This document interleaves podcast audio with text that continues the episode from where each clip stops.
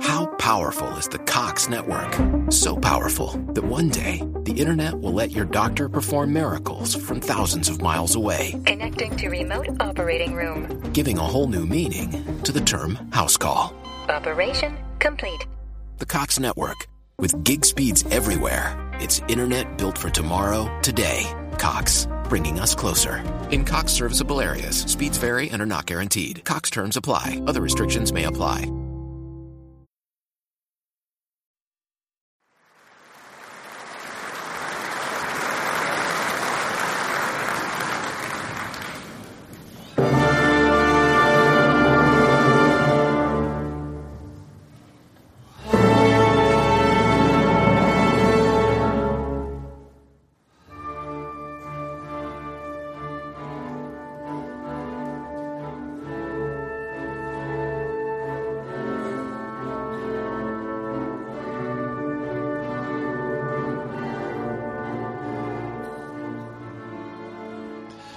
Välkommen till en musikalisk resa på gamla och nya stigar.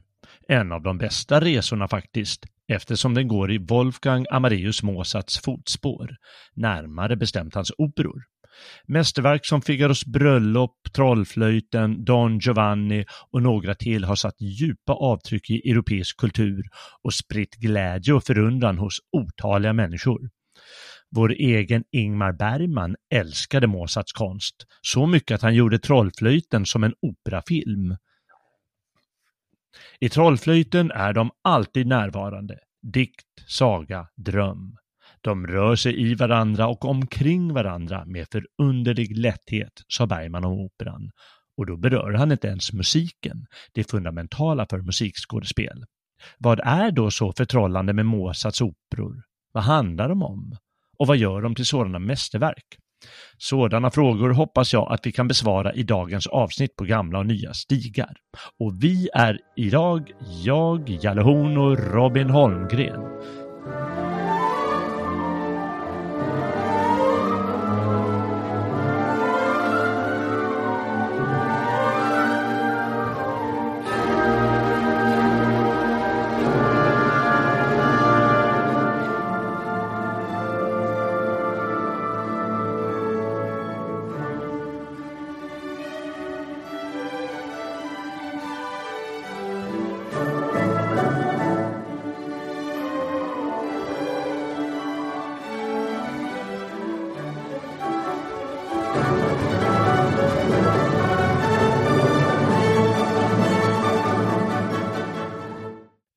Välkommen Robin! Tack så mycket. Kul att vara tillbaks. Ja, kul att vara tillbaka. Ja, ja. ja för att lyssnarna ska förstå din, din humor här så hade vi problem med första, första gången vi försökte. Ja. Vi får hoppas att ljudgudarna är med oss nu, för det var någonting som blev vajse på ljudet. Eh, Vi hörde plötsligt inte varandra, men det ska vi nog göra nu. ja, men det får vi hoppas. Ja, och på tal om att höras så eh, det, det är ju svårt att prata om ett sånt här pro program om man inte ger exempel på musiken hela tiden. Men det går ju samtidigt inte att ge exempel hela tiden. Nej. Nej, så lyssnaren får inspireras och kan få höra några små snuttar och sen lyssna på egen hand om, eh, om han eller hon är intresserad. Eller bara tycka att det var roligt i allmänhet. Men tycker du inte att det är ett måste att lyssna på exempelvis Trollflöjten? Det måste det ju vara. Ja, det, det, det borde stå i någon form av skolplan tycker jag. Ja, alltså så här. Jag eh, hade förmånen att tidigt bli introducerad till klassisk musik via min morfar. Mm. Eh, men då var det mestadels Beethoven och Rachmaninov. Mm. Eh, men det här har alltid hängt i. Så jag har alltid liksom haft en förkärlek för det, men aldrig så att jag sitter liksom och aktivt lyssnar på det på samma sätt. Eh, som en god bok eller någonting sånt där. Då. Men Mhm. det som är så roligt med just Ingmar Bergmans tv-version av Trollflöjten är att han levandegjorde någonting på svenska. Mm. Så opera på svenska, det är helt fantastiskt. Eh, och då, för, då förstår man verkligen storheten i det. För det är en annan sak med opera på svenska än en opera på italienska. Uh. Jo, det ligger någonting i det du säger. Eh, du får gå på Folkoperan, de brukar väl översätta? Ja. Jo. Ligger där på Söder. Var på gång där så kom det en pandemi helt plötsligt när man hade undvarat tiden för att göra det. Ah, ja. ja, det är klart. Ja. Och sen ska det vara bra uppsättningar och sådär också. Men jag har ju sett Trollflöjten ganska många gånger och eh, ibland är den mm. inte jättebra. Nej, det är inte alltid det. Nej. Ja, ja, nej, det är knepigt. Det är sant att det är roligt när det är på svenska, men samtidigt, alla vet ju hur det är. Man hör ju inte vad de sjunger. Eh, sällan. Det är sånt där faktiskt, eh, eh, det är meningen. Förr i tiden, alltså för ett par hundra år sedan, då gick ju folk och köpte eh, librettot, det vill säga mm. texten, mm. och så läste de det innan och kanske hade med sig till operan och satt och bläddrade i då och då. Mm. Och då fick de väl liksom eh, för, klart för sig vad som sades. Eh, eh, vi har ju textning i vår tid, men det är nog som säger ändå att på det egna språket eh, funkar det bra. Och, och trollflöjten fungerar ju ganska bra eftersom det är det är, jag vet inte varför, men det fungerar ganska bra på, på svenska. Det är, det är tysk text i första hand, Trollflöjten. Mm.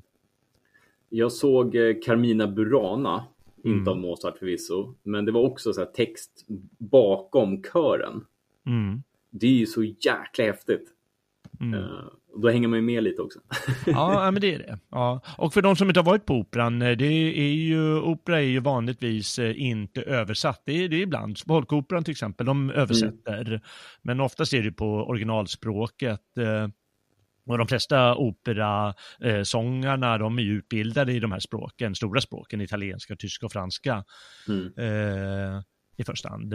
Men, eh, men eh, man, eh, det, då är det ju textmaskin som finns där ovanför scenen eller i vissa operor är de väl på rygg, ryggen framför den. Ryggstödet framför den. Ja, det stämmer bra. Jag, jag har suttit i en sån här lyssnarbur mm. och fått, då, då fanns tv-skärmar till vänster om en. Aha, okay. Men om man lutade sig ut så kunde man fortfarande se operan. Så det var, All right, ja. det var de sista platserna. ja, precis. Ja. Ja, de brukar inte vara de bästa. De kallas ju hörplats. De sämsta. Liksom någon stor kolonn i vägen eller någonting. Ja, gisses.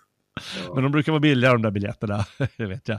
Jag har själv aldrig suttit på sån, men uh, någon, någon gubbe sa till mig, äh, men jag, jag, jag, jag hatar teater så jag, jag, jag väljer själv hörplatsen. Då hör jag dem bara. Ja. ja, vad roligt. Eh, för den som inte har lust att gå på eh, operan så kan man, eh, kan man kolla på alla Mozart-operor, i alla fall de, de främsta som, mm. som ges och spelas in så att säga. De finns ju på YouTube. Och det finns, de liksom, det finns otaliga operor på, på YouTube och det är ju hela operan. Mm. Så det finns säkert 10-20 stycken Trollflöjten att kolla på, på YouTube bara om man vill. Jajamän. Ja. Och då, då är det ju ofta med, med undertext då. Då är det väl antagligen eh, på tyska. Mm. Eh, eftersom Trollflöjten den skrevs ju med tysk text. Det var inte italiensk opera utan eh, eh, den var ämnad för tyska. Och så är det väl på, med engelsk text eller något sånt där vanligtvis. Eh, mm.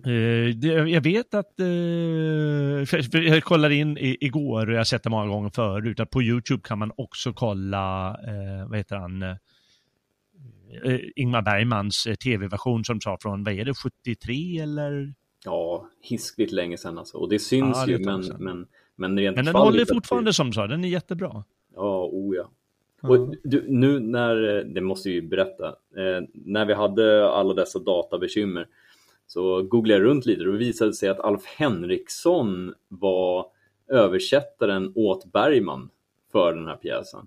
Eh, ja, just det. Alf Henriksson är ju liksom Ja, har ni inte läst hans verk om svensk historia och antikens historia så gör det. Ja, det är sant du säger.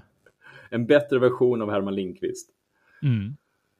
Ja, ja, verkligen. Ja, han är ju eh, extremt produktiv. Han har ju skrivit så här historier om alla de där grejerna. Mm. Det är dansk och norsk och nordisk och svensk och antik historia och så vidare och massa, alla möjliga böcker om versmått och han var väldigt påhittig och, och så, Alf Henriksson. Och tydligen översatte han eh, den här för tv också, Trollflöjten. Mm. Eh, Vet du att det faktiskt finns en annan film som kom för ungefär 15 år sedan eh, av Kenneth Branagh? Mm, nej, det får du berätta. Va, vad är det? Ja, det är Trollflöjten som film. Han gjorde, ja, jag älskar Kenneth Branagh, jag tycker han är fantastisk. Han, jag menar på senare dagar har han gjort så här Thor och grejer om man gillar Marvel. Jaha, nej det gör jag ju Ja. inte, men eh, okej. Nej, nej. Eh, jag är inte heller så mycket på de där Marvel-filmerna kan jag inte säga. Men, eh, men han har gjort lite Shakespeare-filmer och så här. Han älskar tydligen också Mozart och gjort eh, en film av Trollflöjten. Okej. Då den utspelar sig, jag tror under första världskriget om jag minns rätt. Vad spännande, det måste jag säga. Så det är tips. Eh, Kolla på den. Eh, Den är väl på engelska då, Magic Flute. eh, Mm. Och från typ 2005 eller någonting liknande där omkring. Den är sevärd, jag tycker väl, eh, ja, ja, jag hade hoppats på bättre, men det är nog för att jag gillar honom mycket, jag gillar hans Shakespeare-filmer. Ja. Mm. Men nu har vi pratat Trollflöjten, har, har, du, har du varit på några andra Mozart-operor? Ja, eh, det var något sorts jubileum eh, som jag och eh, bättre hälft åkte ner till Wien Mm. för att uppleva och då såg vi då på, eller såg, hörde eh, Cosi van Tutte Mhm, mm. på deras operahus. För övrigt det vackraste operahuset jag varit i. Eh, Häftigt. Ja, det var väldigt annorlunda. Att lyssna på en italiensk opera i Wien med engelsk text. Mm. det var- Ah, det var med engelsk text, varför? Så att utlänningar kan kolla. Nej, det var ju på nämnda dataskärmar då. Ah, ja, jag förstår, Men- man men kunde vi- välja språk kanske. Eh, det, är en bra fråga, det minns Ja, jag ja, inte. vem vet. Men det var fantastiskt i alla fall.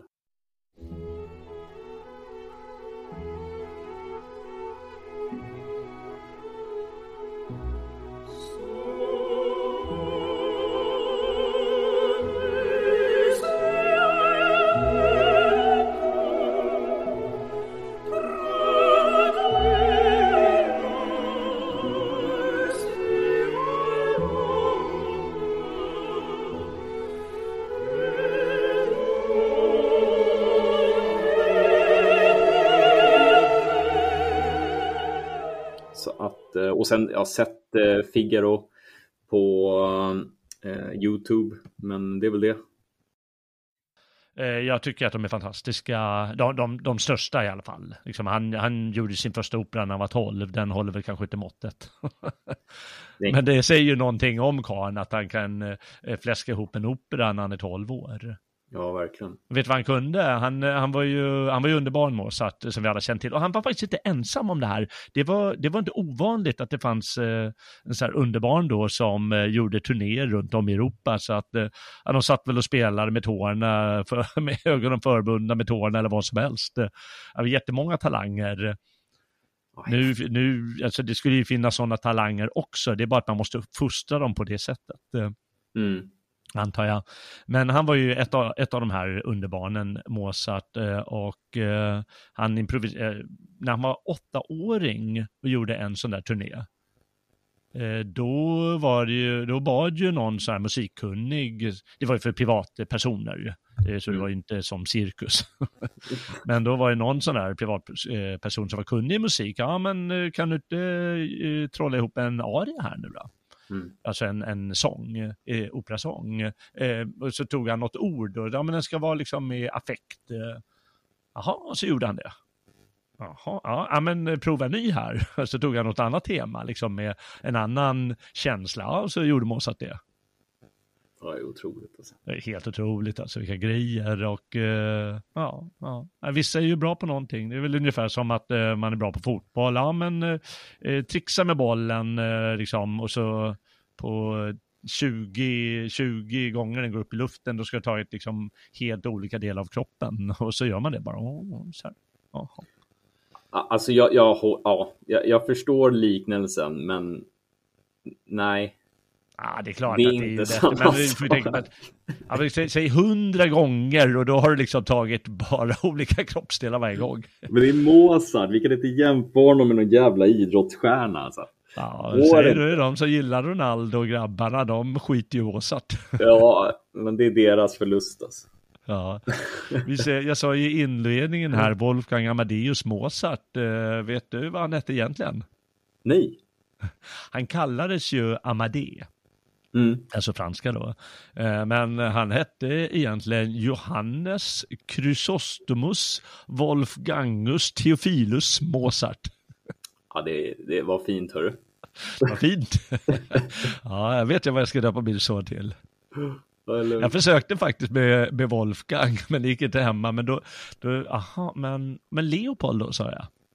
För Hans farsa hette ju Leopold. Ja, ja, ja. men det lät ju fint, sa hon. Man, alltså, man får inte vara dum vet du. Nej, man får inte vara det. Jag fick, jag fick en halv Mozart. Bara hoppades att det blev till underbarn liksom. ja, det blev inte det. Jag vet inte om han var det.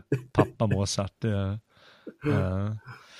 Ja, ja, nej, jag har jag har inte sett alla de här operorna givetvis. Han har väl gjort 21 eller något sånt där. Det beror lite på hur man, hur man ser det, men det brukar vara där. Det- Han har väl gjort det runt 20 stycken ungefär. Och Mm. av dem så brukar ju de som spelas är kanske de sex sista.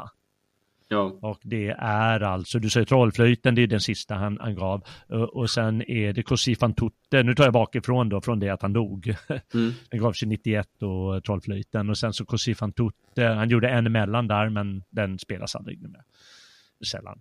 Eh, Sen så har vi då Don Giovanni och så har vi Figaros bröllop eh, och före det brukar två stycken spelas eh, någorlunda ofta och det är ju den här enleveringen ur Serailen ja. det vill säga turkens harem. Och eh, Idomeneo. De brukar spelas och eh, de har jag, jag har nog inte sett allihopa utav dem. Men jag vet att jag har hört de flesta. Det finns ju så här eh, samlade verk av de, de stora Mm. kompositörerna ofta. Det är så här Beethoven och det är Mozart och det är Bach och så vidare och då har jag faktiskt lyssnat igenom dem men det är väl ingenting jag kommer göra tio gånger. Nej. Lyssna igenom alla alltså. Men jag lyssnade på den här Idomenius, att jag tittade på lite i, igår eller i förrgår. Mm. Och den har jag inte lyssnat på många, många, många år, men jag blev ju helt betagen. Den var så jäkla bra. Ja. Jag lyssnade på den häftigt. för uh, ungefär två timmar sedan. Inte hela dock, men Ja, men du menar trollflöjten nu eller? nej. Nej, Idomenio. Ja. Ja, häftigt. Ja, ja. Det är hans eh, enda utav de här stora operorna i alla fall, allvarlig opera. Italienarna kallar för opera seria. Mm. Det kan man faktiskt höra. Jag har gjort ett par program här på gamla nya stigar om eh, opera. ja, just det. Mm. Nu kan man lyssna på det. Men det är i alla fall allvarlig italiensk opera och sen så finns det opera buffa som är komisk italiensk opera. Mm. Två olika genrer då.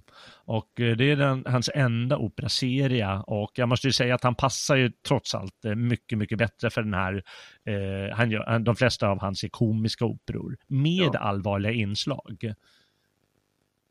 Och eh, passar tydligen hans lynne väldigt bra. Eh, Mozart, för de är väldigt roliga och det kommer fram väldigt roligt humorn och genom musiken. Ja, verkligen. Låter så nyckfullt. Lite så här Ja, det, ja, det är det. Men det är ju... Ja, det är ju det vi vet ju inte hur det här geniet arbetade, men alla var ju hantverkare på den tiden. De satt ju inte, nu ska det komma till mig, utan eh, de var ju hantverkare och Mm. eh, satt och plitade ner sina grejer. Mm. Eh, ungefär som ett hantverk. Det får man klart för sig. Därför de var så produktiva.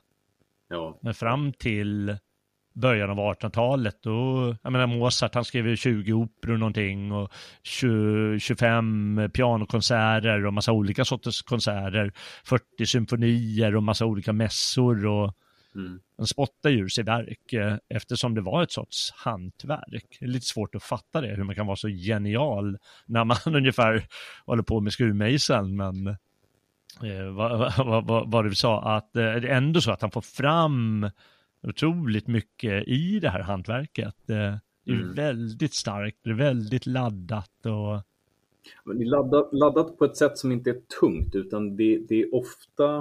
Eh, det, det finns alltid någonting fjäderlätt i det. Även i, liksom, i, i Requiem till exempel, så är det fortfarande... Det finns, det finns någonting där som ändå är positivt.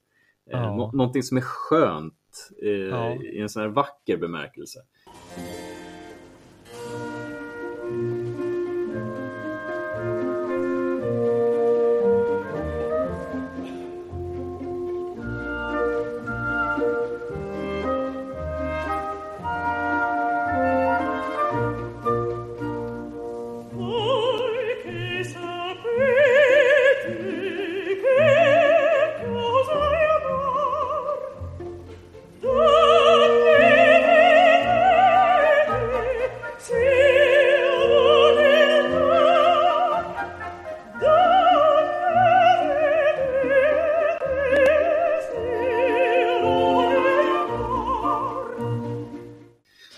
Rätt. Han, han, han är ju väldigt lättlig, eh, Mozart. Eh, alltså han är lätt att ta åt sig, lätt Mm. att tycka om och, och, och eh, det, det känns ju enkelt och lätt. Det var väl det jag ville säga lite, att Ja. det, det känns enkelt.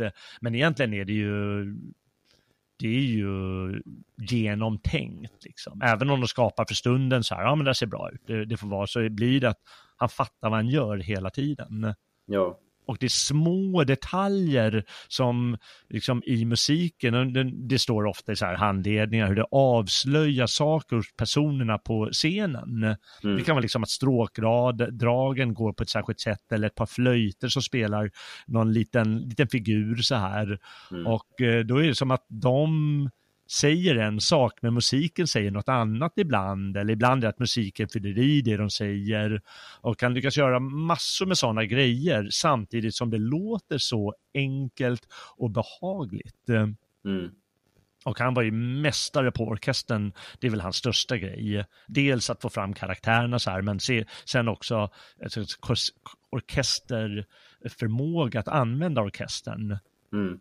Det är skithäftigt verkligen hur han med, med enkla medel bara pushar på. Ibland så det, det är som en motor går igång. Han låter... Ja.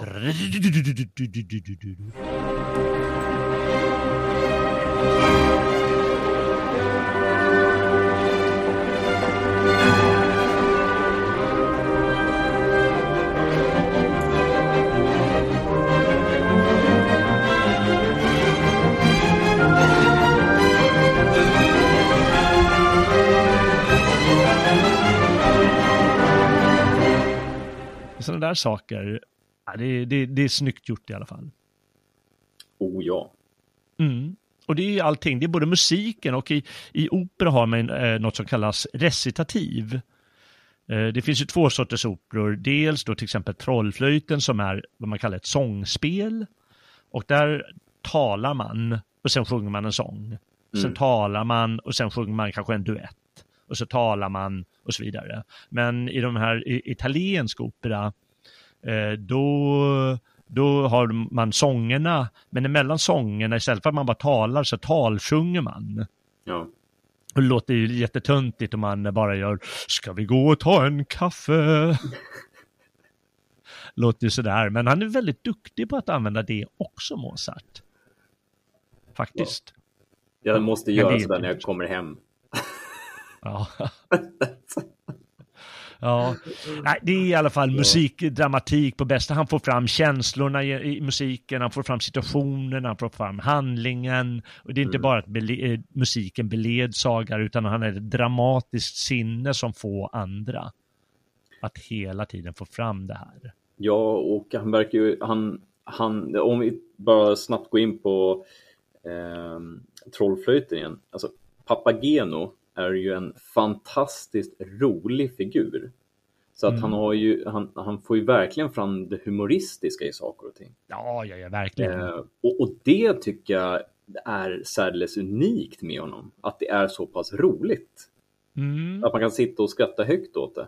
Jo, jo nej, men det är sant att, att man kan. Nu finns det ju, det är ju en hel operagenre då, opera buffa. Mm. Så det finns ju många eh, roliga operor. Eh, men men han, är, han är väldigt bra på att få fram den här humorn. Men, men, men jag tycker också att han, han är mästare på att både få fram humorn och sen i scenen efter får, får han fram något, eh, eh, något vemodigt kanske. Ja, jo.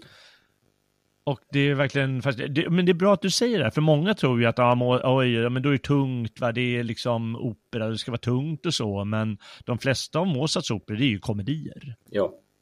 Och eh, det är liksom roliga, bra komedier. Han hade ju tur med eh, textförfattarna. Det är inte han som har skrivit texten utan det är en, en så kallad librettist som skriver ett libretto. Mm. Och eh, i Trollflöjtens fall då var det ju en teaterman som hette Chikaneder. Han De hade en teater. Han får en guldmedalj. Han får guldmedalj. Eh, Det är ganska roligt. Jag läste, eh, läste här att eh, med Trollflöjten, Mm. eh, då var det igen, den, den, den handlar ju om, eh, vi kanske ska ta Trollflöjten lite om den på en gång. Eh, Det är alltså Mozarts sista opera, eller som det brukar kallas, sångspel. Den gjordes 1791, eh, strax innan han dog, 92. Och eh, eh, den handlar ju om en, en, en kille, det är, det är väldigt roligt den här eh, med, med drak, han blir jagad av en drake Mm. och är rädd och då är det några tjejer som eh, hjälper honom att döda draken och eh, visar honom en bild på en tjej. Han heter Tamino och hon heter Pamina. Mm. Och ja, så han, hon är fängslad hos den onde Serastro. Och eh, eh, Paminas mamma vill att du befriar honom. Säger de lite senare i alla fall. Och eh, från början var det meningen att den här Sarastro, han skulle vara ond rakt igenom. Mm. Men då var det tydligen en annan teater som gjorde en pjäs, kanske en opera rent av, eh, där de använde, visste han, samma förlaga till berättelsen. Jaha. Och då var han tvungen, ja, men då, då sa han och Mozart, för de samarbetade lite med texten också, att ja, men det här måste vi göra om för guds skull. Ja, ja men då gör vi honom god och morsan ond. Och då visar det sig att mamman, hon är egentligen en skurk eh, eh, som vill att, eh, att eh, Tamino ska döda den här Sarastro, men egentligen är han en vis man Mm. eh, som vill att de ska då gå igenom vishetens tempel. Och för alla som inte gillar frimurare, frimureri, de får väl låta bli att kolla då. Men nu råkade ju båda Chikaneder och Mozart vara frimurare sägs det. Okej. Och då är det lite så här frimurarsymboler och så tydligen, men jag vet ju ingenting om det. Men då går de i vishetens tempel för att de ska förtjäna varandra ungefär. Mm. Mm. Men det är lite roligt det där. Det, ja, det passar så bra med tanke på att en av de här starkaste scenerna i Trollflöjten är just Nattens drottning. Mm. Det vore så konstigt att, att se henne sjunga eh, utan att vara så ond som hon är. Ja, just det. Ja, precis. Eh, Hon har ju en av operalitteraturen, som man kallar det för, mest eh, kända arior då. ja. Ja. Den här... Och så vidare. En koloratuраria som man brukar kalla det på. ja. Kalla det.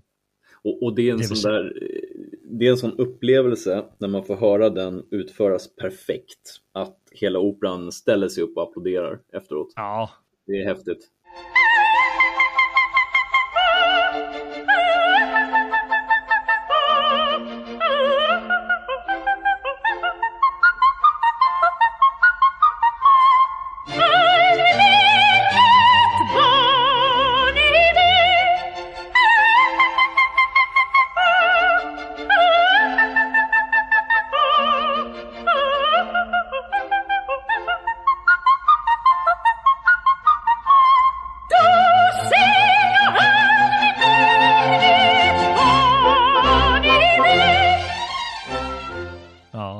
Ja. Men det är ju faktiskt en häftig grej på operan att man ställer sig upp och applåderar. Mm.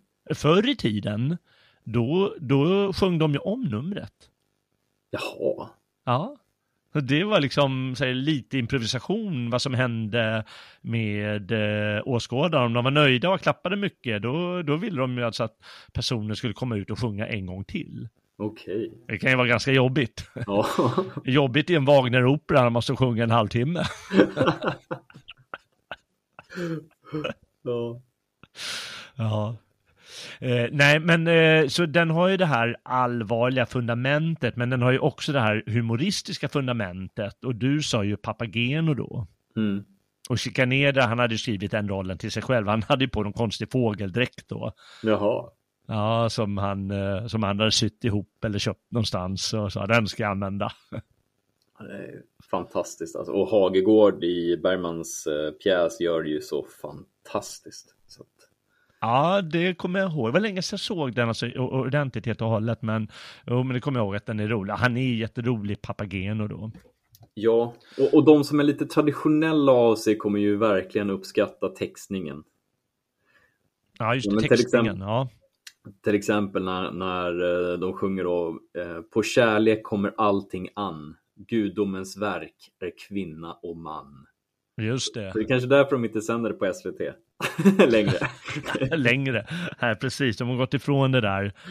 Nej, det är faktiskt väldigt jobbigt det där. Jag måste faktiskt läsa någonting jag eh, såg om det. Bra att du säger det, för jag, jag satt och läste i eh, en person som jag gillar väldigt mycket. För jag kommer ihåg när han hade kontrapunkt, Sixten Nordström. Ja. Jag tror det var slutet av 80-talet kanske, eller bara på 90-talet. Eh, och Kontrapunkt, det var ju förr i tiden ett eh, musik, ett program med liksom sorts frågesport kan man kalla det för, eller tävling i klassisk musik Okej. mellan olika nordiska lag. Nu för tiden finns det ett kontrapunkt som är så här, kulturfrågor i allmänhet. Mm.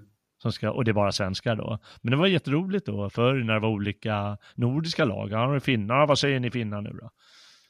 Eh, och då var det Sten Broman, hette han så? Han som hade det tidigt, eller om jag blandar ihop namnen nu lite. Det vet inte Men jag. så, vad sa du? Ja, jag, trodde det, jag visste inte att det var en retorisk fråga. Jag trodde det var en genuin fråga till mig och jag har Ja. ingen aning. Nej, nej, okej. Ja, ja, men det var en eh, genuin fråga. ja, okej. Man blir ju senil på gamla dagar. Och sen var det den där Sixten Nordström då från och med slutet av 80-talet eller något sånt där. Och jag tycker det var en ganska rolig skåning. Men då skriver han om just det där som du säger. Och det tyckte jag var så löjligt. Eh, då står det, en annan mer tvivelaktig frimurarinställning genomsyrar trollflöjten, kvinnans underordnade ställning. När Folkoperan spelade operan skrev psykologen Inga Sylvander i programbladet bland annat till Sarastros elittänkande hör kvinnoföraktet. Kvinnan är svag, maktlös och utanför stånd. Hennes tillgångar är skönhet och underdånig tillgivenhet för mannen. Finns inte detta styrs hennes handlande av list och bedrägeri. Och då tänker hon förstås på nattens drottning. Mm.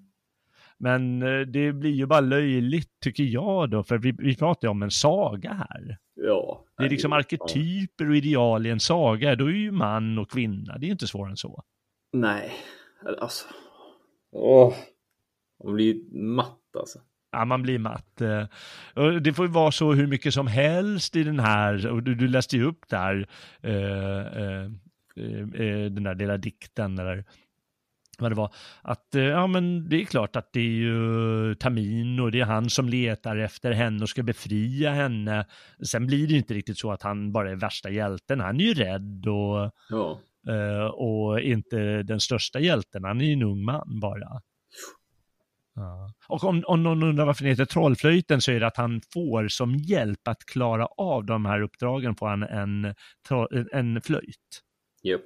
som man kan så att säga inte trolla med men det är ju en väldigt klassisk saga hur, hur vissa då sångare kan få eh, med sin sång få vattnet att stanna till exempel i floden ungefär som att allting stannar upp. Mm. Och då med musikens makt. Den har han med sin trollflöjt lite grann. Vad är det, vad är det Papageno? Han ska ju följa med på det här äventyret. Vad är det han får?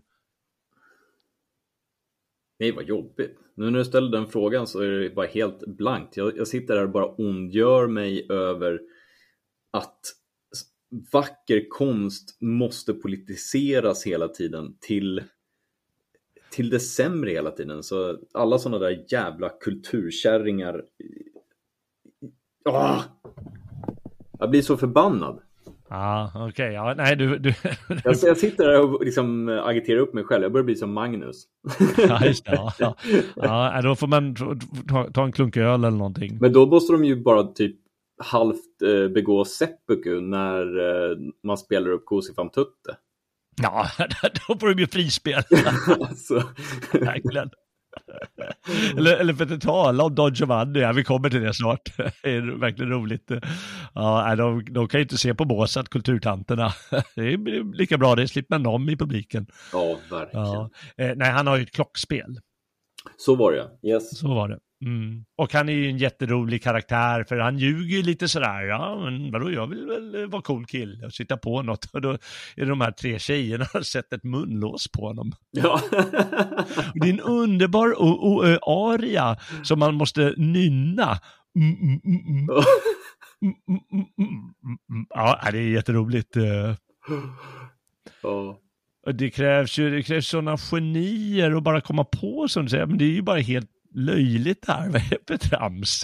Och så göra den största konsten av det. Ja, det är, det är otroligt. Ja. Därför jag tycker att det här borde vara ett krav att man ska i alla fall lyssna igenom det här och ta åt sig, för det, jag menar, det är storslagen kultur alltså. Ehm, och jag, jag tycker lite att arvet förpliktar här. Ehm, det, det här är ju en storhetstid.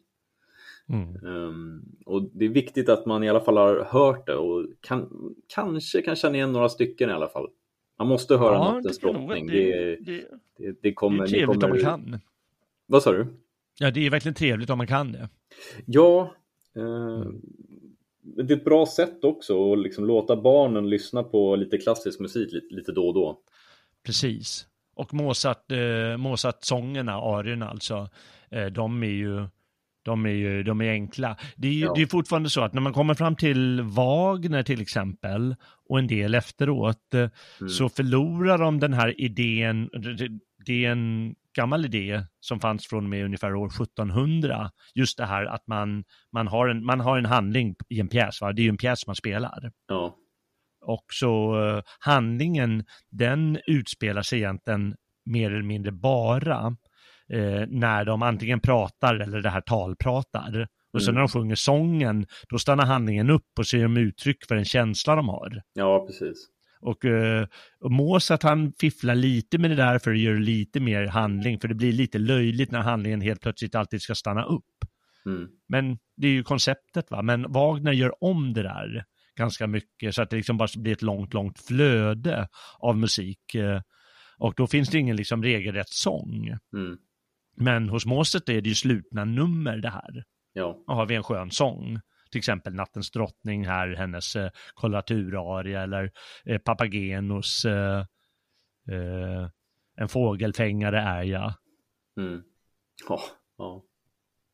Och de är jättebra, och det är som du säger jättebra att ge barnen, för de gillar det. Eh, Jag vet att eh, operorna i, eh, i, i Berlin, där kan man gå, de har lite så här för barn också. Jaha, Så att man kan ta, ta, med barnet eller dumpa barnet där en timme och så gör de lite sånt där. vad kul. Ja, det är kul. Och då spelar de ju liksom de här enklare arierna, eller inte enklare utan eh, liksom de här sångerna och så fastnar väl det hos barnen. Mm. Hoppas vi. Mm. Jag hittade faktiskt i min bokhylla här eh, en, eh, några Mozart-operor som dockteater. ja. Okej, ja. otippat. Mm. Och, men vad tycker du allra mest om med eh, Trollflöjten? För det är tydligen den du har sett mest och tycker mest om. Ja, alltså för det, det, är, det var ju min inkörsport till opera. Mm. Ehm, och eh, den, den betyder mycket för mig. Ehm, Mm. Jag, jag kan liksom aldrig tröttna på den. Så jag kan säga den om och om, om igen. Ja. Ehm, vad, vad det är som jag tycker är så bra med den är väl just att den är ett, den är lättförståelig. Eh, Mm. Man hänger alltid med, man behöver inte ha någon översättning. Eh, alltså med Ingmar Bergmans version då. Mm. Man fastnar i den och man hänger liksom med på något sätt. Man skrattar med den, man ryser lite till den. Eh, ja, man blir trollbunden av den kan man säga. Eh, Ja. ja, så det är Ja. det. Och jag tycker eh, man, kan, man försätts lite i ett annat tillstånd. Det är lite som när man kopplar av till klassisk musik. Ja, men Okej, som ja. eh, Beethoven till exempel, det är ett jättebra exempel på att man, Mm. tiden bara kan rinna iväg. Mm. Helt sant. Man, man själv är bara där och, och får den här musiken som bara svallar in över dig och så helt plötsligt så har det gått en halvtimme. Liksom. Mm. Det är väl lite som det där Bergman sa, i som jag eh, citerade i början, att dikt, saga och dröm rör sig in i varandra, omkring varandra med en särskild lätthet. Eh, Ja. Och det kommer han få, fånga det i ouvertyren, för då, eh, ouvertyren är ju inledningsstycket till en opera. Mm. Den är ju helt fantastisk eh, till eh, Trollflöjten. Ja. Oh. med, med, med väldigt avancerad kontrapunkt som det heter. Eh, och eh, det är en särskild teknik eh, i musiken. Mm. Och då fångar Ingmar Bergman olika ansikten. Och de har precis det där som du är, hur de försvinner från stunden och sjunker in i den här sagan och drömmen och musikens makt. Ja. Men särskilt ett flickansikte han koncentrerar sig på. Mm. Ja. Ja, det är coolt. Eh, Det är verkligen häftigt. Eh, uh, du sa ju också, äh, men det, eh, om jag bara får säga vad jag tycker är bäst. Ja, nej, men jag gillar det här med sagan. Jag tycker det är jätteroligt och det är det här sam, det här samspelet mellan den här Papageno som är liksom lustig figur Mm. och är lite klumpig. Och han får ju en papagena till slut, det är ju så Ja. charmigt. Och den här lite allvarligare, eller försök till allvarligare hos den här Tamino som ska vara någon sorts hjälte som ska gå igenom svåra prov. Mm. Eh, liksom den där kombinationen, den är ju väldigt, eh, den är väldigt stark. Och den slog ju som 17, den blev- var ju jättepopulär då när den gick, med Trollflöjten. Ja, det är fullt förståeligt. Det finns en så, en så rolig scen när eh, Papageno, när han har hittat eh, eh, kvinnan ifrån, vad hette hon? Ta, ta, Tamina. Mm. Eh, han sitter med en så här, du vet de här gamla broscherna, eller med, med en bild inuti. Mm. Eh, och så tittar han så här, ja, vackra ögon. Ja, du har ju vackra ögon. Röda läppar. Ja, du har så fina röda läppar. eh, och så tittar på bilden, men du verkar inte ha några fötter. Det, är så, det är så jäkla kul. Ja. det är kul. Men det är Hage Gårds också, alltså han, han gör ju en fantastisk gestaltning. Okej. Mm. ja. Så, nu har jag orerat klart. Ja, ja. Nej, men, det, är- men det, det är svårt att inte charmas och förtrollas av det, för det är både roligt och det är, liksom, musiken har ju sin särskilda makt. Eh, eh, De flesta gillar ju musik, det är ju bara Ja. så. Och det här är jättebra musik. Och den är, den är också bra, för den är inte lika lång som de här eh, så kallade tre stora eh, italienska operorna. Nej. Figaros bröllop, Don Giovanni och Così fan tutte. Mm. Eh, de är ju, de är snäppet, de är en timme längre. Ja. Så om man, om man ska börja med någonting, eh, kolla gärna på Trollflöjten för den är inte eh, riktigt lika lång som, eh, som de här. Men de här är ju, det, det är ju sådana mästerverk som man, som man skräms. Eh, och de är också väldigt roliga, det är alltså komedier i grund och botten fast med liksom lite eh, stänk av allvarliga inslag. Mm. Och du hade ju sett eh, Così fan tutte sa du i Wien. Jajamän. あ。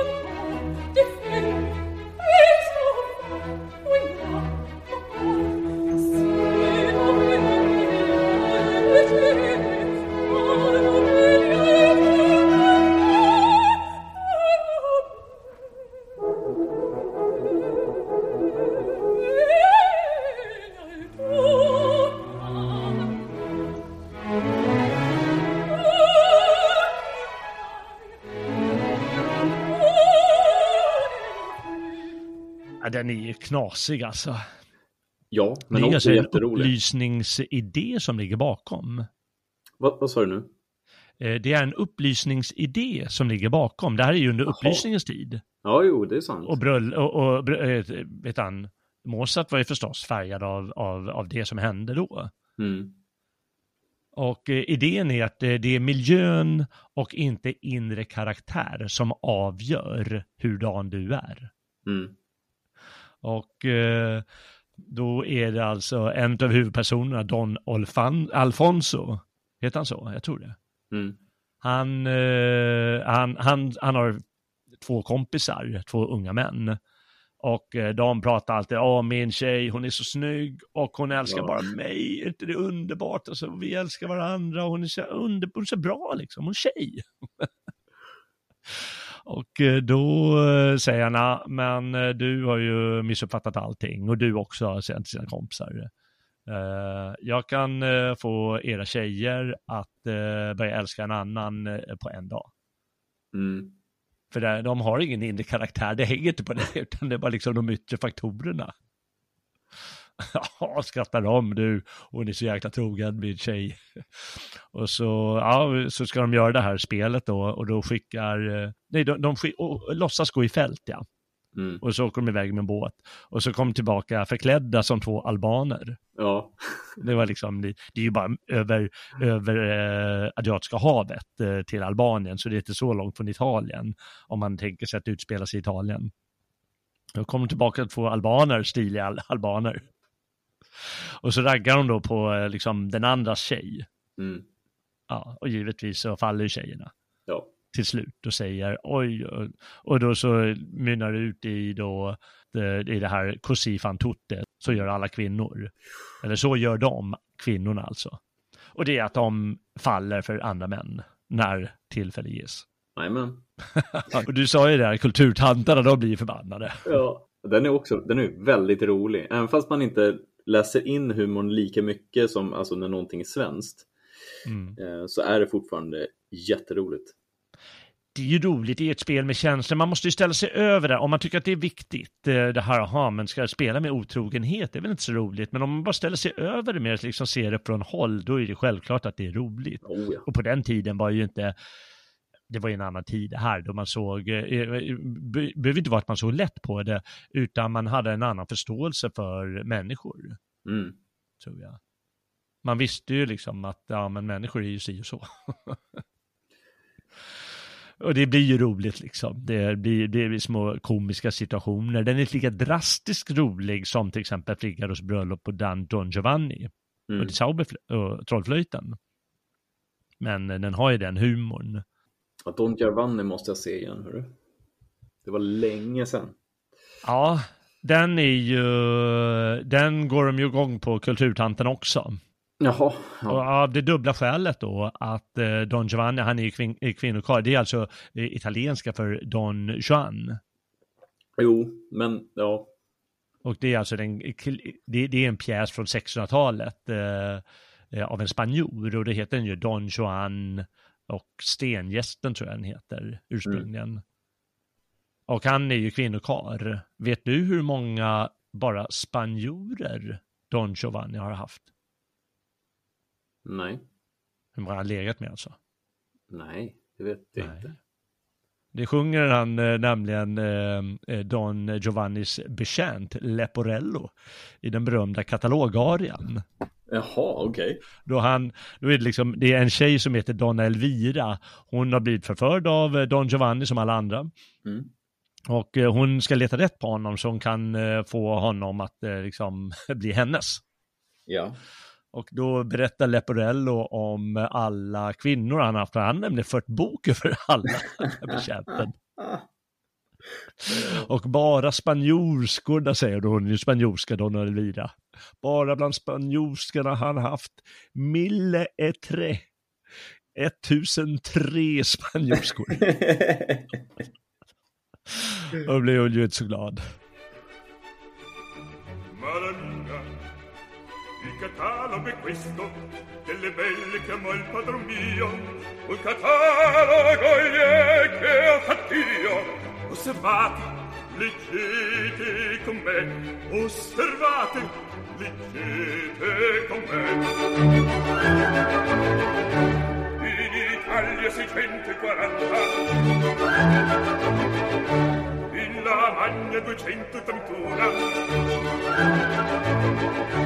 Mentre in Francia in Turchia 91 Ma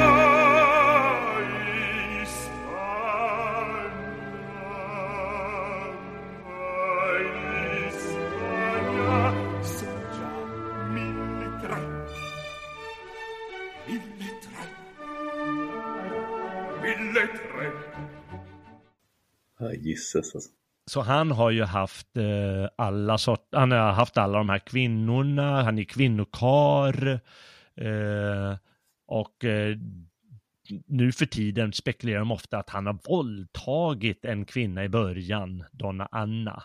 Mm. Han har i alla fall eh, varit eh, hem på besök hos henne i hennes rum. Men då skickar hon iväg honom och då flyr han eh, och så börjar intrigen gå igång. Men eh, då tycker, då är väl de här kulturtanterna att de är väl som, ja du vet hur det är med men, eh, personer från kanske andra länder i Mellanöstern och så, att de, eh, eh, de ändå dras till dem kanske. För att det är riktiga karar tycker de. Samtidigt som de kan säga att det där är fruktansvärt att hålla på på det här sättet. Nej, det är kokstryk och arbetsläger. Det är så jäkla löjligt. Ja, verkligen. Herregud. Särskilt som de är hycklare förstås. Eh, De är ju hycklare på det sättet att de tycker att eh, mannen ska vara en riktig man, en riktig Don Juan. Och samtidigt säger de att mannen inte ska vara det. Ja, Det är det som är så löjligt. ja det är... Ah, ja, skit i dem. Det, det är jobbigt när de ska förstöra sådana här eh, sköna grejer. Men eh, eh, Ja, det, strunt i dem. det är ju ingen rebellisk tanke eh, som man kan få att eh, kvinnor oftast vill vara undergivna. Är i så många, många olika sammanhang. Att de förväntar sig att mannen ska ta kommandot och visa vägen. Eh, Ja, men man kan klart nästan är tro att det är naturligt så. Ja, ja. Ja, vi ska väl inte spekulera för mycket om det. Det, det är lätt att det flyter ut till ett eget program. Men, men Don Giovanni här, den är Mm. ju... Eh, det är ju en komedi i grunden, men har jätte, eh, den liksom allvarliga inslag. Om man nu har begått en våldtäkt, det vet man ju inte. Och på slutet, eh, då dras han ju ner i helvetet. Jo, jo. Och musiken är ju väldigt stark vid de tillfällena. Mm. Eh, och eh, eh, kanske bara ska säga, det är nämligen så att han i början, då är han hemma hos den här Donna Anna. Mm. Och Leporello, hans eh, sidekick, han får ju hålla utkik liksom att eh, eh, nedanför balkongen eller nedanför hennes rum. Och sen måste han springa därifrån för hon börjar skrika och ha sig, att hon eh, tycker att han går för fort fram. Eller om han har kört med, med våld, det kan inte jag svara på, jag var inte där.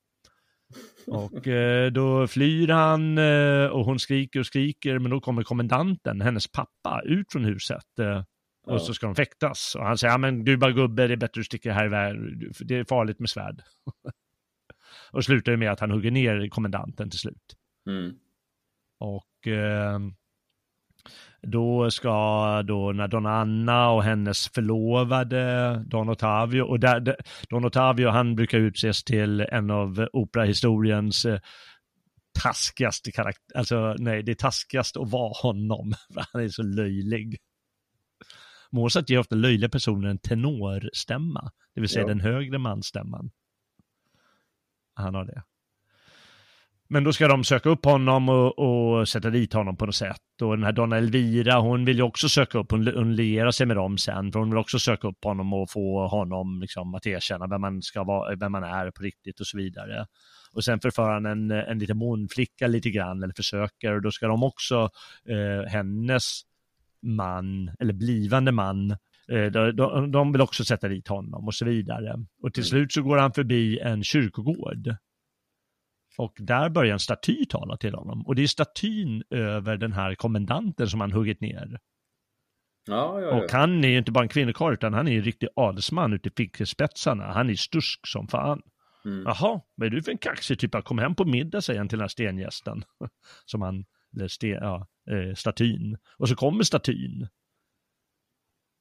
Uh, och det är ju liksom som en, låter som en saga. Men statyn kommer och uh, då så drar statyn ner honom i helvetet sen.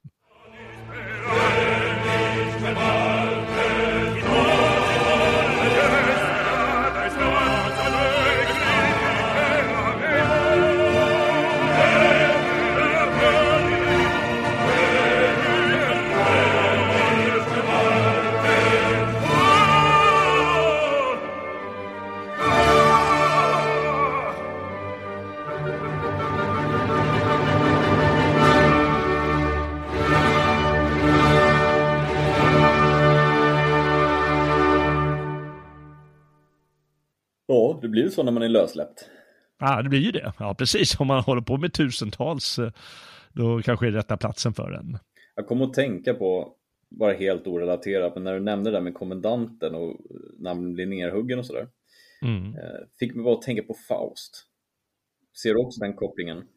Faust, ja, men han är ju han är ihjäl sin älskades eh, bror Precis. i en, eh, i en duell. Ja, precis. Eh, Du vet, eh, på tal om Faust, att eh, man frågade Goethe, ja men har det kommit några som vill göra en opera av Faust? Nej, han, han som passar är tyvärr död. Och tänkte han på Mozart. Ja, ja, ja. ja. Det finns det väl, det finns det i och för sig, Faust finns som opera. Men det var senare efter Goethes död. Mm. Ja, bara Mozart, han menar att bara Mozart kan, skulle klara av att göra, eh, göra det. Tänk. Mm. Wow. Men, men om man tar Don Giovanni igen så är det, man, man hör ju att det har liksom, dels är det alla de här lust, liksom, vad ska man kalla, vaudeville eller farsartade eh, situationerna som händer när han ska ragga på tjejer och eh, de ska antingen tycka bra eller illa om det och dels är det det här liksom att han går för långt, Mm. Don Giovanni, för vad liksom är bra för världen ungefär och då slår ju världen tillbaka till slut. Och det är liksom väl, det blir väldigt stark dramatik eh, och det funkar liksom vad han gör med musiken Mozart. Mm. Måste du se. Eh, där på, jag bara står på YouTube efteråt eller imorgon.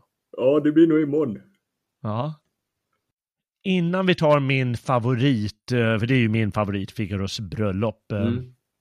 Kan vi bara säga liksom den här, om man nu vill titta på en annan kort, finns den här enleveringen ur seraljen, eh, där eh, någon ska hämta sin trolovade som har fastnat i, i turkens harem. Ja. Och eh, ja, den är lite roligare sitt turktema då, ibland i musiken också. Eller den här Idomeneo som är allvarlig opera. Det var den Mozart faktiskt älskade mest, enligt hans egna utsagor. Jaha.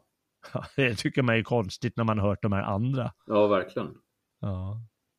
Men eh, den som operahistorikerna brukar sätta som främst och som jag också tycker är, är, är bäst, fast det är en smaksak, det beror på vilken, vilket humör man är på dagen, Mm. Eh, det är Figaros bröllop då.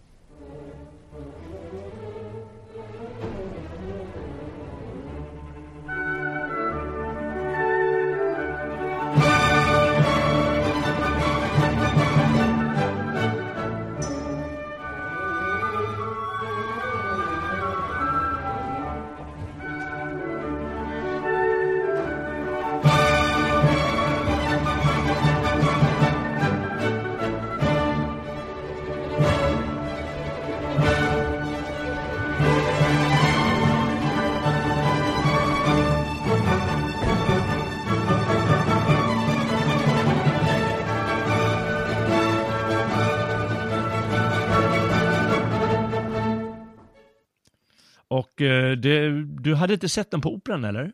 Nej. Nej. Nej, det är bara att gå Ja, när tillfälle ges. ja I- precis. Ja, det var väl ganska länge sedan de satte upp den, va? Ja, ja, jag kan inte komma ihåg när, jag kan inte komma ihåg vilken jag såg heller när jag var i Sverige sist.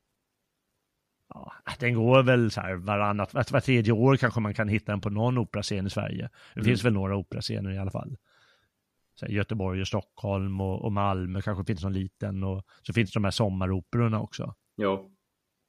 Mm.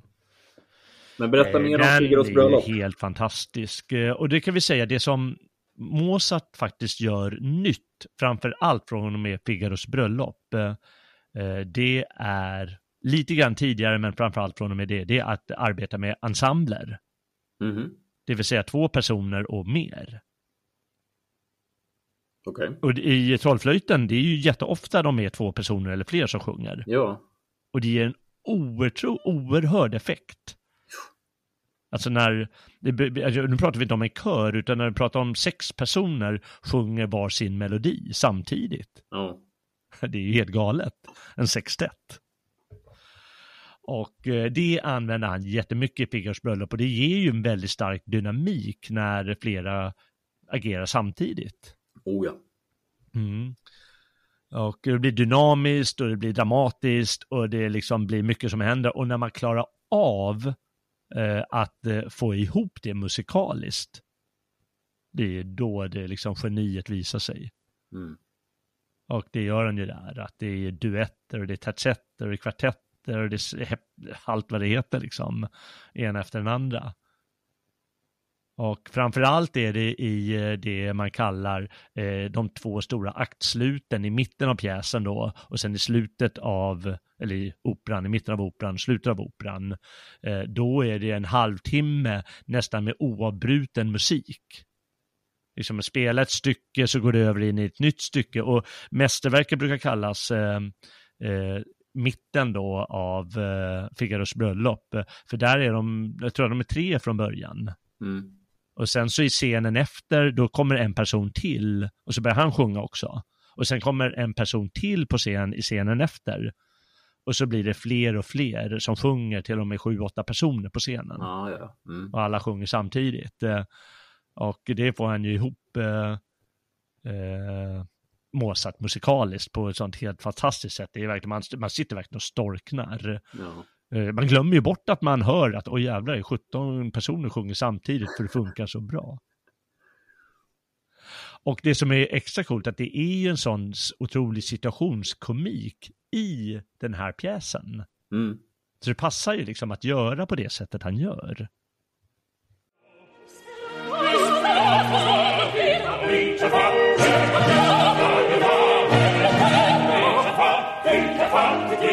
Och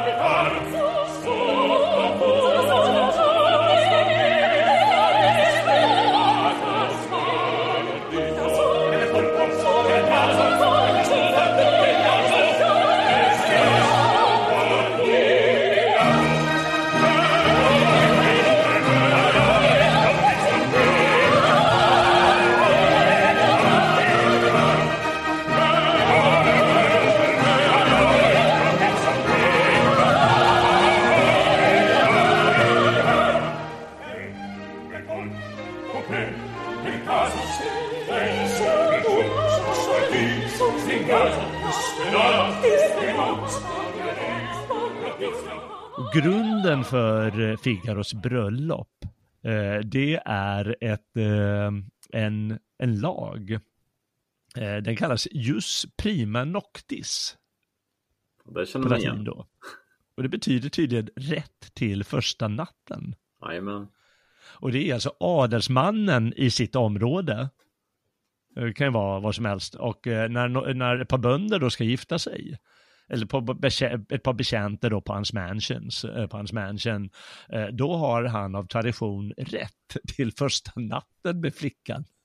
Japp, men då blir det Braveheart av alltihopa vet du.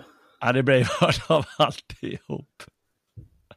Och då är det så roligt för det greven, han, eh, han är så hyllad av, det, det bygger ju på en, en pjäs alltså, eh, som de sen har gjort ett eh, libretto av och sen då gjorde operan av. Mm. Men greven han hyllas av sina betjänter, greve Alvami, Almaviva. För han har tagit bort den här lagen. Ja men den ska jag inte ha längre på mina ägor. Så ni kan vara lugna allihopa. Mm. Men sen blir han ju så jäkla tänd på den här Susanna som ska gifta sig med Figaro, hans betjänt. Och hon är betjänt Tinna då till eh, grevinnan. Och då vill han riva upp den här lagen. Ja, för att han är kåtbock liksom. Ja. Ja, och då ska de ju, då ska de i vanlig klassisk eh, komisk ordning, ska de sätta dit honom.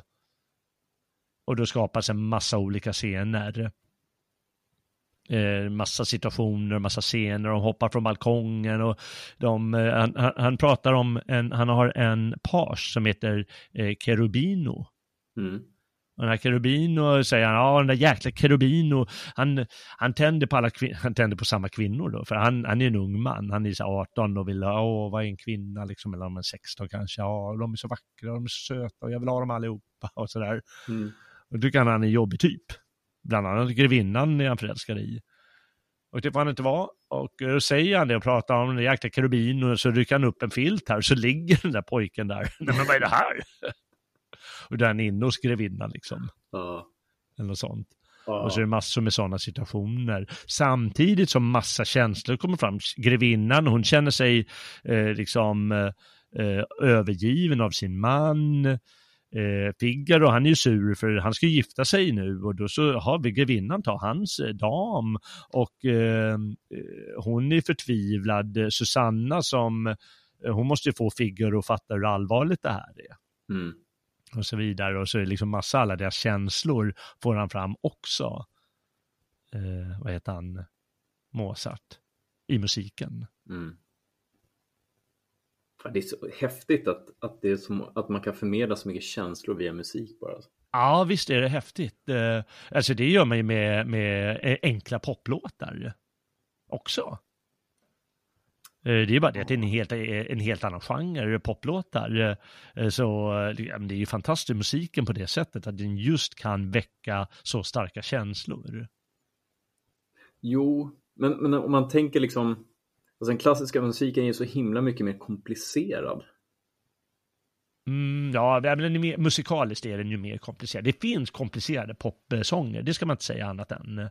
Okej. Eh, med väldigt svåra harmonier eh, och så vidare som funkar jättebra och är väldigt vackra och, och, och, och fina och så. Men det är klart att, jag menar, här pratar vi ju, det är ju med pauser fyra timmar. Ja, jo. En sån här Figaros bröllop. Med så här 20-25 stycken sångnummer i den. Mm. Det blir ju till slut, blir det ju, om man väver ihop allt det, blir det ju väldigt komplicerat. Och det händer ju väldigt mycket i musiken på det sättet. Det ska ju styras med handlingen. Och det skrev jag faktiskt upp här. Jag har inte kommit på de här grejerna själv, utan det måste jag hjälpa böcker.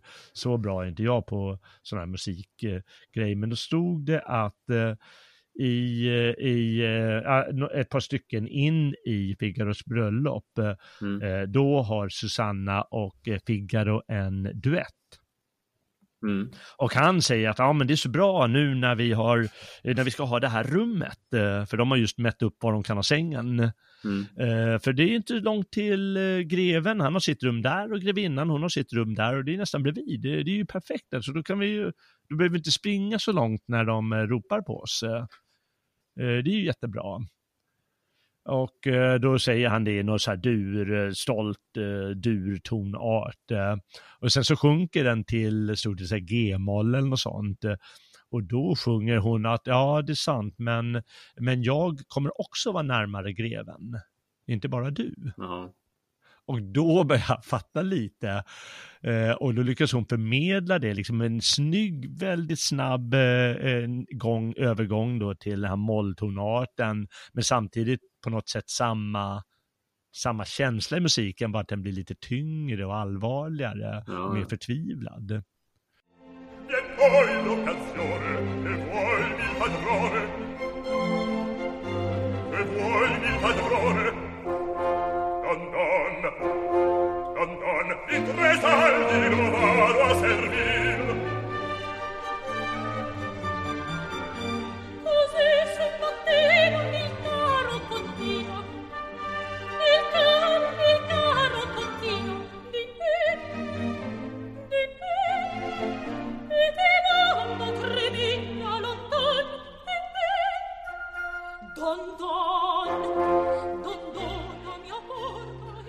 massor då i hela tiden sådana grejer som händer i musiken som, som inte jag hör. Mm. Då får man läsa sig till. Men det är häftigt vad man kan åstadkomma då. Verkligen. Ja, det är, det är många här, många tycker att Trollflöjten är operornas opera. Don Giovanni, den fick ju redan i början av 1800-talet kallas den av en eh, tysk författare för operornas opera och Figaros bröllop, det kallar jag för operornas opera. ja, han har lyckats med mycket Mozart. eh. Oh ja. Och det är så odödligt också. Alltså människor kommer ju lyssna på det här om 300 år ytterligare liksom. Självklart. Det är, ja, det är klart. det- är odödligt. Det det är ju jäkla tur det där. eh, är Vad som, vad som hände. Med den här otroliga europeiska boosten som kom där på 1500-1600-talet. Mm. 1500-talet kan man säga. Och den klassiska musik, operan skapades år, första operan skapades år 1600. Ja. Och det efter 30-40 år då var det ju det liksom skulle det konsumeras en masse. Mm. Och jättepopulärt och, och det liksom skapats all den här musiken. För när man gör en opera då måste man göra 25 nummer, Ja. Ja, verkligen. eller hur? Och då är det alltid några av dem där som är jäkligt bra. Mm. Och då har det skapats sån ofattbar mängd underbar musik. Och då är ju bara operorna vi snackar om. Ja. Då har vi alla de andra verken. Och sen har vi all folkmusik som finns och sen all eh, popmusik i vår tid och så vidare. Det är enastående vad som skapats här de senaste 400-500 åren i, i Europa. Verkligen. En, en sak som jag tycker om med, med just operor rent generellt, Mm. det är att man kan, man kan klä upp sig Mm. och så åker man in och så dricker man lite champagne och så Mm. går man in, lyssnar på storslagen opera och så blir det paus och så går man ut och så tar man till champagne och, och pratar om hur otroligt vackert det är. Och, Mm. och sen går man in igen. Det blir en, en sån otrolig upplevelse, en, en riktig sån här, um, en utekväll utan att man får baksmälla.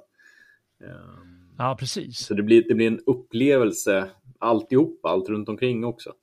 Mm. Ehm, Jag håller med. Det är, det är verkligen, ofta är ju de här salarna är ju väldigt vackra. Ja, oh ja. Oh ja. Eh, De här opera och konserthussalarna är ju jättevackra, ofta gamla byggnader. Mm. Eh, Har du varit ute på Drottningholm? Eh, Jag har varit ute där men jag har inte sett någon pjäs där. Nej, just det. Nej, Den är ju nämligen filmad eh, i Drottningholm. eh, eh, Alltså det, de använder den scenen. Mm. Och de brukar ju köra några pjäser på, eller några operor på somrarna. Mm. Annars är den ju stängd över resten av året, eh, Drottningholms eh, teatern. Eh, men, men det gör de och det är nästan alltid någon eh, Mozart, något Mozart-stycke som spelas. Eh, Man sitter på träbänkar tror jag, man får en jävla träröv efter Ja. fyra timmars plåga.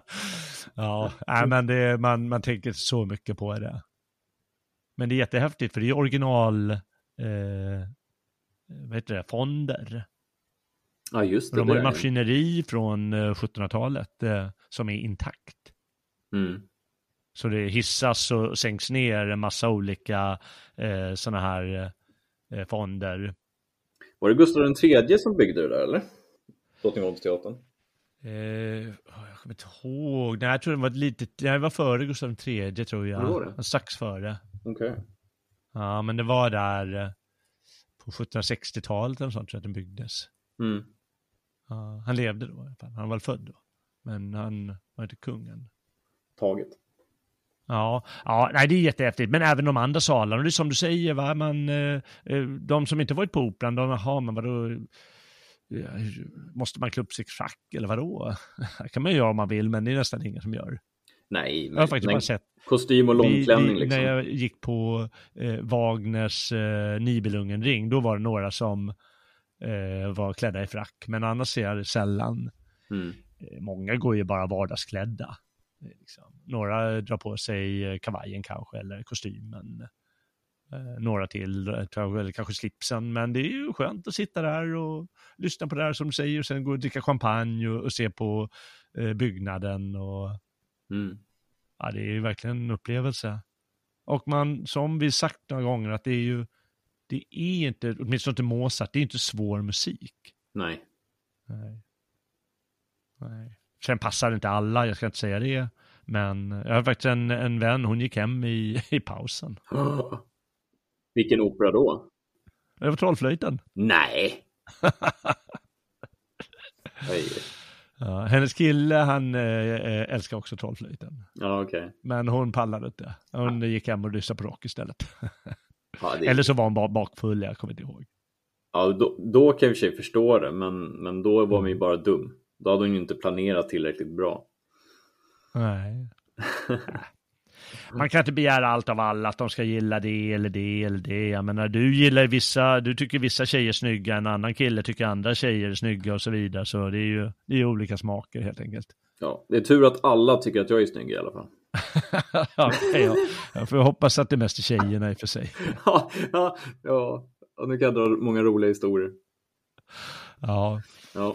Jaha, men eh, hur, hur ska vi sammanfatta Mozart, eh, detta mirakel till, eh, men, till operamakare? Och nu, vi nöjer oss ju med operakonsten här. Hur ska vi, hur ska vi sammanfatta det?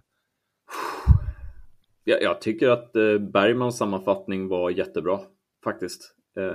Lägg till lite, lite mer humor och lite små glatt och spralligt. Så, Mm. så har man en ganska bra beskrivning av hur operorna är eh, och de känslorna som kan förmedlas. Ja, precis. Det som väcks igen. Ja, men verkligen. Um, Och sen i ärlighetens namn, alltså allt annat också är ju ofta bra liksom. det, är, det, jag tror att Mozart är en väldigt bra kompositör att närma sig om man är intresserad av att förstå klassisk musik rent generellt. Mm. Um, som sagt, det är oftast glatt, eh, li- lite spännande och spralligt. Och bättre början än så får man ju leta efter. Ja, precis. Ja. Man finner det mesta där och det, det, det känns lätt. Mm. Men det är i grund och botten är det jättesvårt. Oh ja. Men Jag det är lätt det att här med- uppskatta. Ouvertyren till Trollflöjten, den är väldigt, väldigt avancerad gjord. Jo. Det säger jag i operaprogrammet och det kan jag säga här också att man kan gå in på YouTube och så trycker man Magic Flute och Score och Score är alltså partitur, alltså nottexten. Mm. Och då finns det analyser av hur han, hur han går tillväga musikaliskt. Jaha. Och det är helt stört avancerat. Man bara sitter och undrar, men vad är detta? Och det här är grejer som han, jag undrar om det var den, att han, han var tvungen att få den färdigt till klockan sju på morgonen då notskrivaren skulle komma. Och hans eh, fru satt och försökte förmå honom, men han pallade inte, han bara somnade hela tiden. Så han så vaknade han fem på morgonen. Ja, men du måste ta itu med ouvertyren, hörru. Och så bara skriva ner den på ett par timmar. Nej, otroligt. Han har det i huvudet och så bara skriver. Och så är det så avancerat som man inte fattar det. Ja, det är fascinerande. Ja,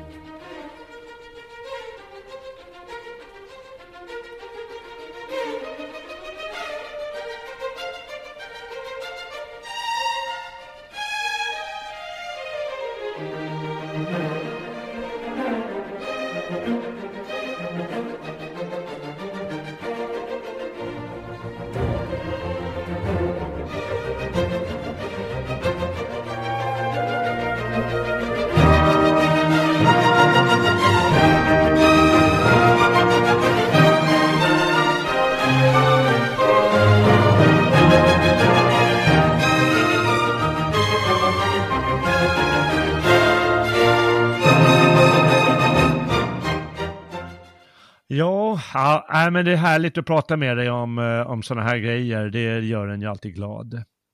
Ja, detsamma. Ska vi berätta för lyssnarna vad vi ska prata om nästa gång? Ja, just det, just det, det ska vi göra. Mm. Ja, vad ska du berätta om?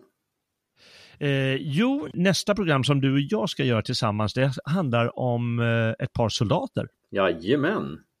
Det ska bli häftigt. Vad, vad har du valt för eh, soldat? Jag har valt en eh, tokig japan. En tokig japan? Ja. Ja, men han, han följer Magnus eh, devis, ge aldrig upp.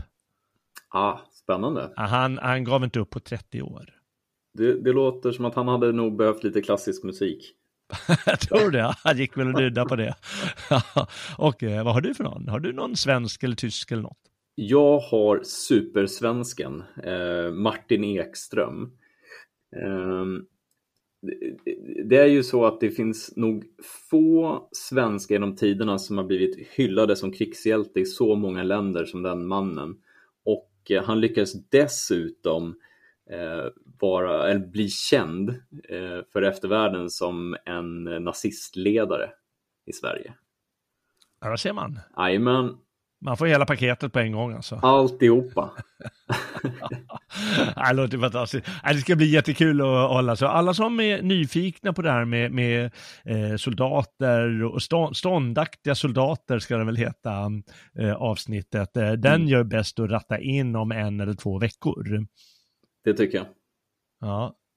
Okej, då får jag tacka för din medverkan ikväll Robin. Det var fantastiskt. Det var det. Tack ska du ha.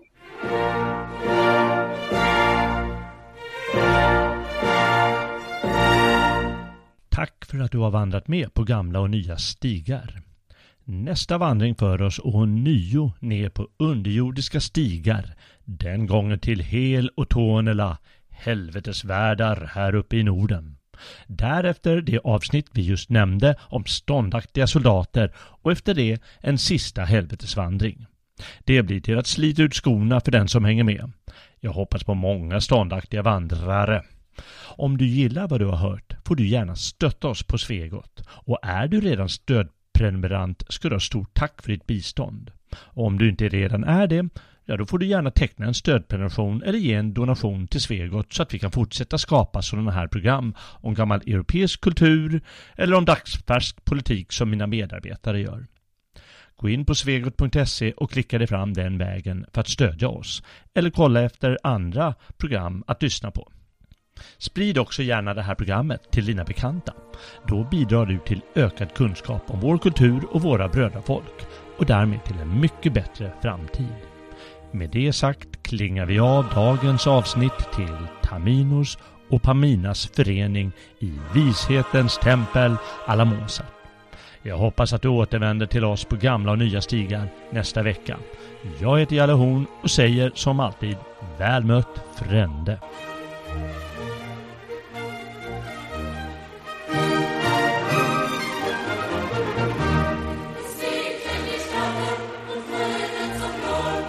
Bye.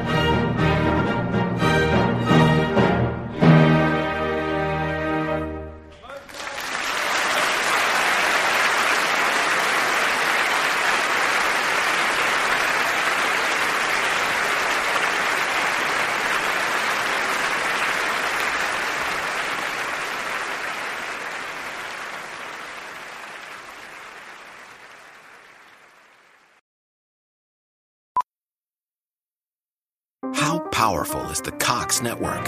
So powerful that one day the internet will let your doctor perform miracles from thousands of miles away, Connecting to remote operating room. giving a whole new meaning to the term house call. Operation complete. The Cox network, with gig speeds everywhere, it's internet built for tomorrow, today. Cox, bringing us closer. In Cox serviceable areas, speeds vary and are not guaranteed. Cox terms apply, other restrictions may apply. A little focus goes a long way, and a whole lot of focus, well, that puts you light years ahead of the competition. That's why at Vernon, they only focus on heating and cooling. And as the heating and cooling specialists, they're great at it, especially after 43 years. Get your AC ready for summer with Vernon's $69 spring tune up.